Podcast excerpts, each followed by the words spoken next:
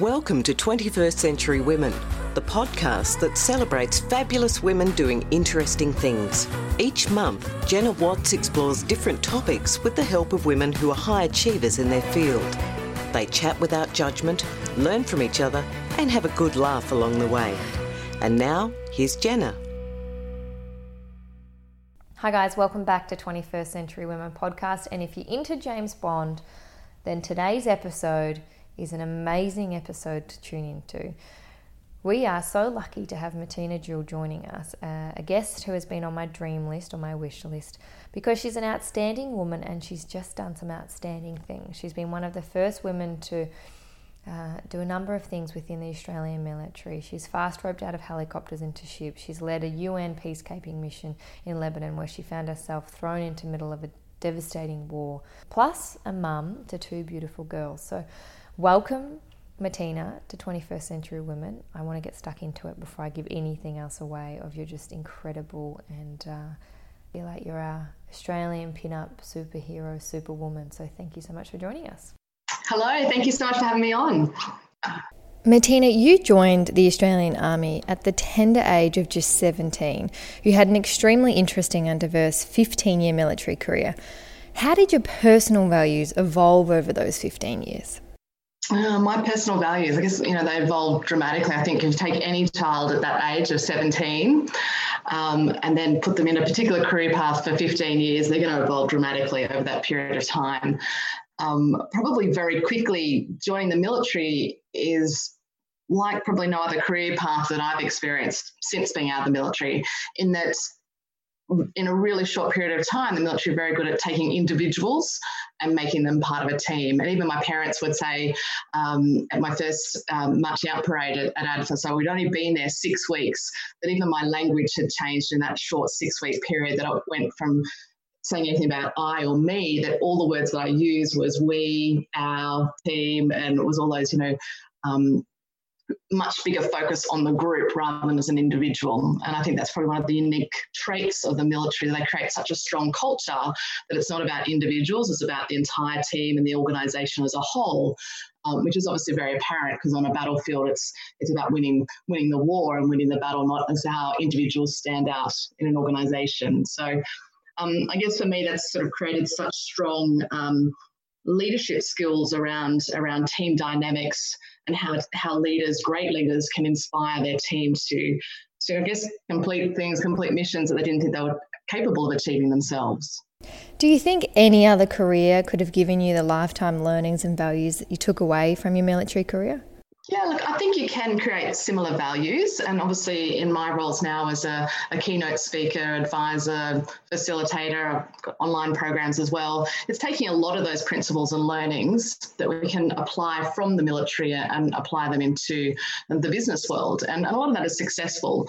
But I think the unique factor to military is there there is a real life and death um, situation that you're leading in, which is hard to replicate in a corporate sense, where you might be managing large sums of money and success is termed in a financial success, but uh, in a military factor, you're talking about um, saving people's lives literally in those environments. So when you're talking about decision making, risk management, and those types of things, um, from my previous experience in the military, you know, you're literally making decisions that will impact on people's lives, and so there's a huge risk factor and responsibility factor that I think is is useful to try and transfer across to the corporate setting to get people to think about those decision making and empower people in those processes.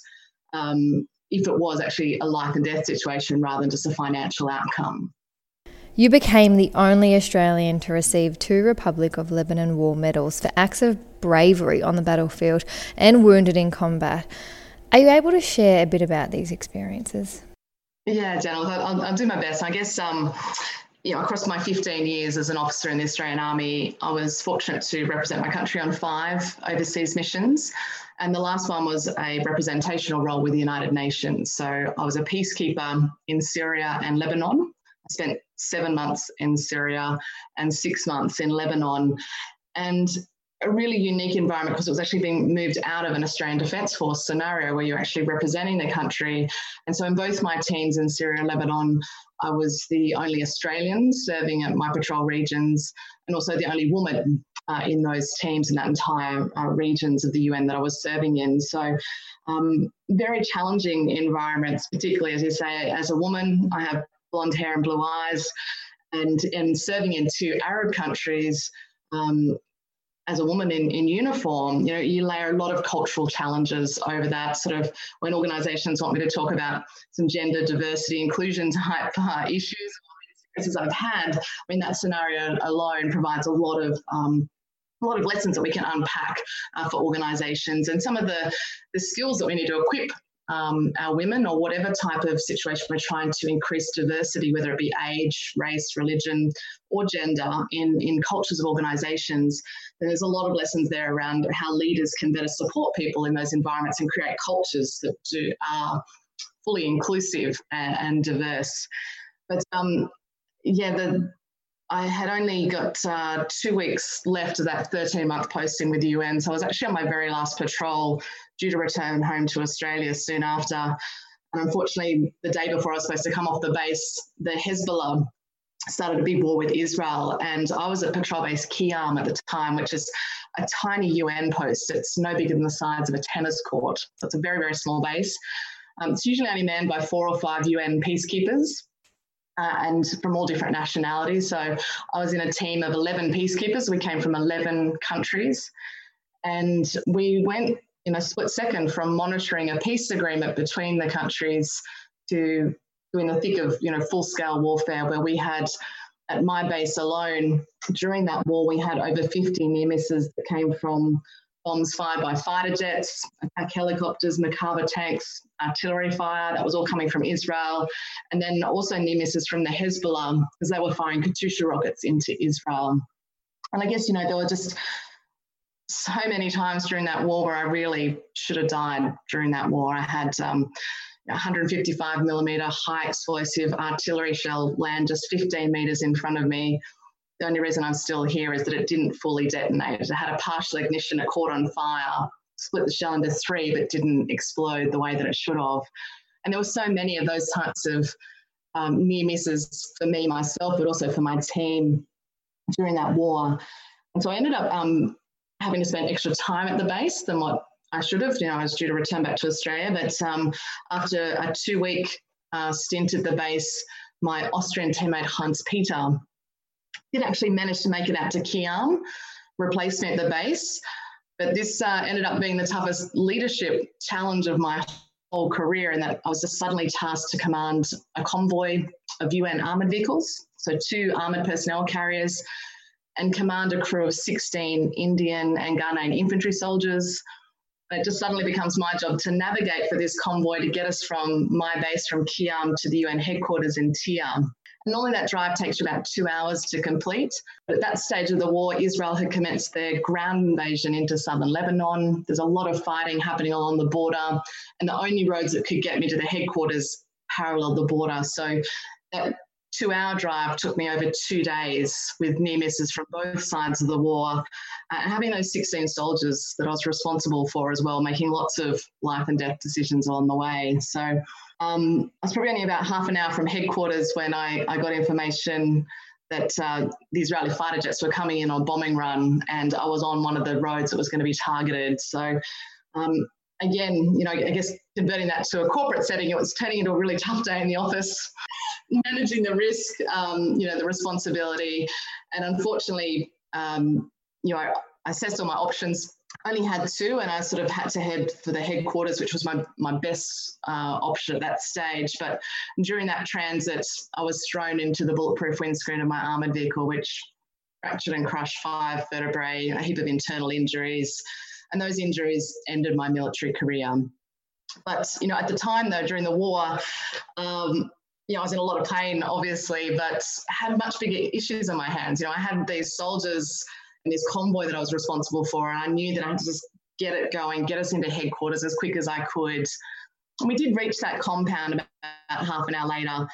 Um, but unfortunately, all the UN medevac failed during this particular war. And unlike an Australian Defence Force scenario, um, they didn't have dedicated air medical evacuation assets. So I ended up spending two days on a tiled floor without pain relief while we're still getting bombed by Israel.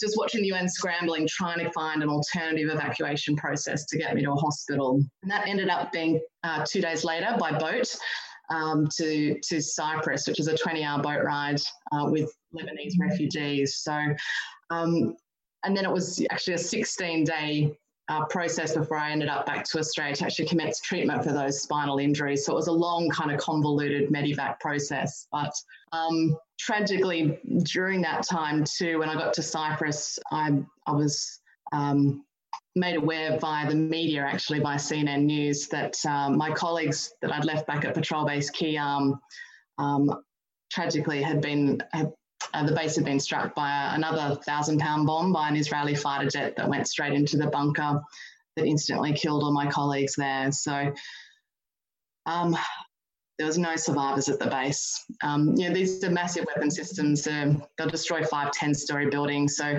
it being laser guided, direct hit on that bunker, um, yeah, there was really nothing left of that entire base uh, at Khiam.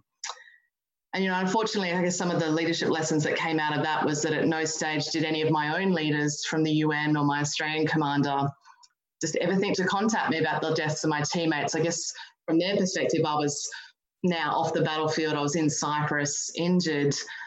But that that lack of communication from my own leaders is something I talk about in my in my sessions about it's so vital in these moments of crisis in our lives for our leaders to step up uh, and talk to our people. And it seems like a bit of a no brainer, but in those moments, we naturally get so focused on the operational aspects.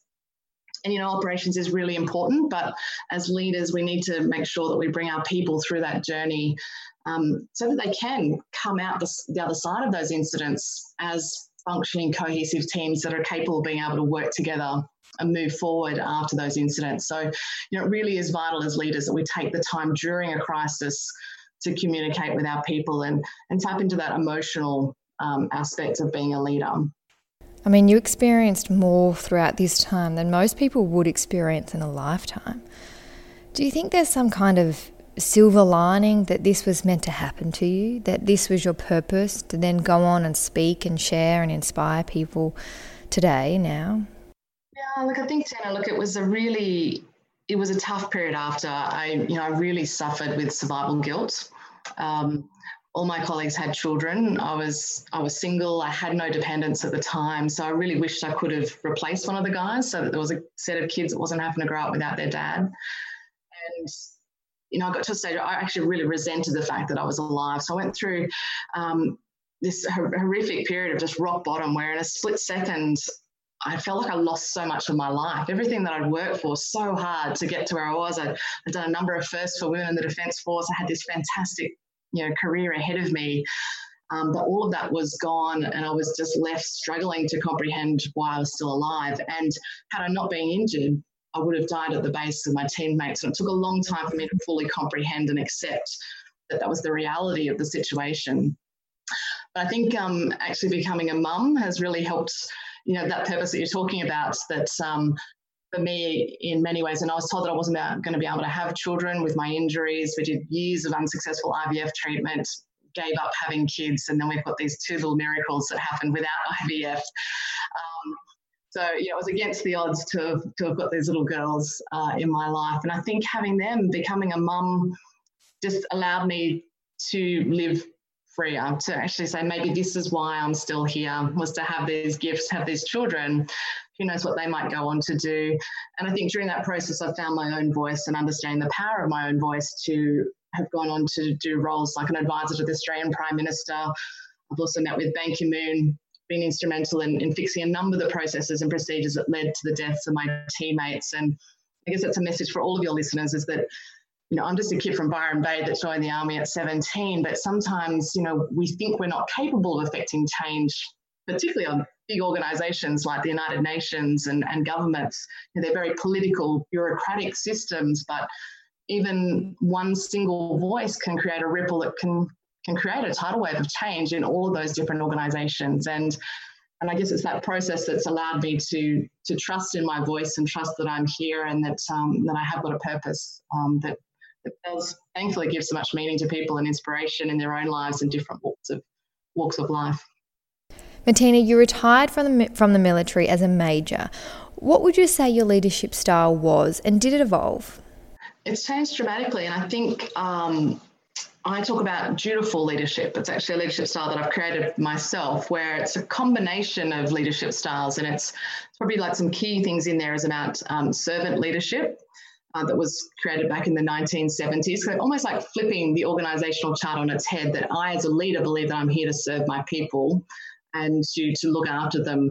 Um, and I guess that's part of that military foundation. Is you know you you're there to support your soldiers on the battlefield uh, as a leader, and you put them first. Uh, also, inclusive leadership has always been a, a, part of my natural style as a leader. I like to draw on the diversity that, that already sits within most organizations, but it's about giving people a voice so they can put those skills and ideas forward, regardless of where they sit in the structure of the business. And then, thirdly, it's about um, being flexible as a leader. And I found you know, over time, you hear all these latest fads of leadership styles and what's the latest spin on it. But I think um, to be a successful leader across time is about being responsive, adaptive in organizations and, and in environmental conditions. And I found certainly for myself as a military commander, being on a battlefield, you need to be able to switch rapidly between those leadership styles. So, um, although my preferred style is to be an inclusive leader, in a war zone, you just simply don't have time to call a team meeting.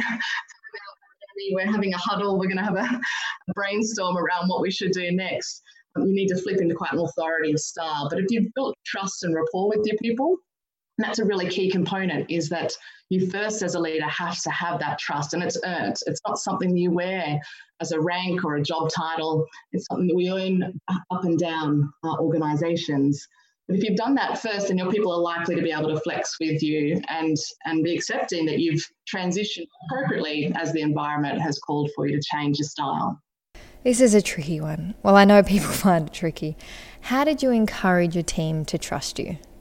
Yeah, look, and I think it's about identifying what will earn you trust in your organization. And every job is going to be different. There'll be a different thing that actually will will get you rungs on the board as a leader to show your people that you're um, accountable, that you're successful, that you're actually competent. I think a lot of people think they want to do all these great things, but at the end of the day, if they're not competent at their job, then all those other things actually will, will fall away and they'll lose trust. Uh, it's interesting as I found as a, a woman in a male dominated, work environment, particularly like the army, during my career, I found it quite frustrating that my male colleagues would simply be promoted into a new job or, or move to a new battalion, they would automatically have that trust and respect simply by their rank. Um, whereas a woman, I found that I had to earn that, and I had to work so hard at the start of each of my postings to earn that trust and respect. And it's actually only in hindsight, since leaving the Defence Force, that I've seen that as was actually quite a great benefit. It was a gift to me to to learn that lesson that trust and respect is something you you earn, and you should have to earn it, particularly when you're asking people to put their lives in your hands. Um, and so, you know, I think as a result, having to earn that first, I had much stronger teams and, and more united teams than some of my male colleagues who, who didn't work that hard to start with. You were also the first woman in the Australian Army to complete the physically demanding Navy diver course. You must have a pretty strong mindset. I mean, that's tough. I had quite determined characteristics as a child and I used to set myself goals, particularly in a sporting aspiration. I played lots of sport as a kid. I was very fortunate to represent Australia in a couple of sports. Toured China when I was 16. That was a real pivotal turning point in my life. And I think that determination to set myself goals, I was never competing against others, but just my own internal competition just to see how far I could push myself. And so I've got one of those minds that is that style of thinking that's just wants to just keep edging it a little bit, little bit. Um, I guess part of that too is having the courage to say yes to those opportunities. So not only getting yourself the skills to be in a position where you're then afforded the opportunity to do to do new new things or firsts um, in your organization, um, but then also having the courage to dig deep and just have a go. And I think that's about having that mindset where you can kind of remove the pressure of success and failure. Just actually see everything as a great opportunity to learn because often, you know, actually our failures give us the, the, best learning opportunities. They, they provide those lessons that embed very deeply, and we, we remember our failures for a really long time. So, if we can kind of remove the fear around failure, just look at everything, just say, yep, I'll have a go at that, I'll have a crack, I'll give it my best, and just see where it takes you. And, and that was certainly the case with the divers course, where I just happened to be in the wrong place at the wrong time. was offered the opportunity to become a Navy diver. Um, and look, it was, it was really physically tough. By far the most challenging physical activity I did in my entire 15 year career. Um, but something I'm very proud of that I, I got to have that opportunity and then got to lead uh, dive teams and operations uh, overseas. What about your mindset? How has your mindset impacted the way that you lead? Yes, in fact, they, they called me the trilogy of hate, in that I was uh, not only the only woman, but I was also the only army on a Navy course. So all the other divers were, were sailors from the Navy, but there's no rank structure on those training programs, so they quite loved being able to yell at an officer. And uh, yeah, look, it was it was a really it was a tough, challenging course, but um, I loved every second of it. Is it easier to lead women or men? Do you think there is a difference? Look, I think there is, but my experiences is around um, leading men. And so uh, I guess having grown up as uh, a younger sibling with an older brother, uh, hanging out with all of his mates. So most of my childhood was sort of hanging out with the boys, a bit of a tomboy, doing lots of physical sporting activities, which probably led me into, into the military. And so I've never had a fear around um, being um, with men operating in in a male dominated work environment was kind of quite a natural fit for me. And so i guess most of my career i was the only woman in a team and more often than not i was the leader of that team of an all male team.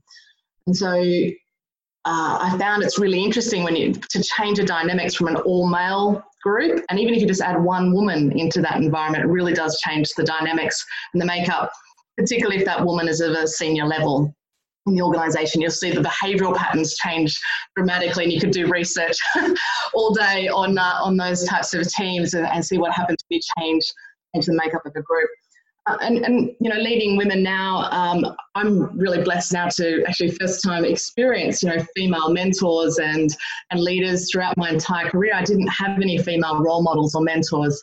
I'm very appreciative for the women who went before me in the Australian Defence Force that um, probably suffered much tougher conditions than what I did. There were enough women around for it for me to come through and do a number of firsts, thanks to those women that went before that kind of put those cracks in the glass, glass ceiling, allowed my colleagues and my um, my era to basically come through it and and rewrite the way that women operated in the Defence Force. There is now no gender criteria across the entire Defence Force. So if women are good enough, they pass all the um, entry requirements, they can be special forces, fighter pilots, submariners, you know, infantry, armoured corps, any of the arms roles we can now have women in. And that's a big shift in a very short period of time to have a completely diverse organisation. What about maintaining relationships? To be a good leader, can you maintain those relationships? It is a tricky thing um, when you talk about maintaining friendships and leadership in some of those environments. You need to manage people to have the understanding that you may have to transition very quickly into a different leadership role. And uh, you know, in my case on, on battlefields, you need, you need to be actually looking after the entire team as a leader. And so it is it is sometimes difficult to to blur that line of friendship and leader, but I do think it's possible. And so long as it's done well and respectfully, um, then you know you can be a friend as well as a leader of organisations. Now, before we get to the last few questions, I want to touch on doubt. A lot of people experience doubt. Where do you get the inspiration to trust yourself or push the doubt aside? Mm. Look, I think doubt and fear, Jenna, is a really natural response for um, for everybody. We know we have those fears about ourselves, and I think for me, my biggest fear. I've gone through all this incredible military training where you um, do lots of exercises outfield. They simulate war environments, but it is a simulation. And I think for a lot of leaders in the Defence Force, you have this doubt of will that training kick in once you get onto the battlefield? When, when rounds are literally cracking over your head, you've got people's lives for real in your hands. Are you going to be able to keep it together, manage those emotions, or will you become overwhelmed and the training not kick in? And I think you know that's that's a question mark in the back of well, it was for me in the back of my mind throughout my entire career till I found myself in those situations. And thankfully, the training did kick in. I found that as a leader, sometimes you have to remove the emotions you have to kind of sit the emotion outside so that you can remain in a decision making mindset so that you can keep making those decisions to stay alive and almost like disassociate from the emotions that you're feeling at the time. But you know, in some ways, I think it's actually an advantage being a leader in those environments because I was far more concerned about the lives of my soldiers than myself, and that my biggest fear was not being injured or killed myself, but but if I'd made a decision that led to the death or injury of one of my soldiers, that was my my greatest fear in those environments. But I found, you know, in those crisis situations, we actually have no choice but to jump in and have a go. Often the worst outcome is if you become immobilized by fear and incapable of making a decision. Often any decision is better than no decision.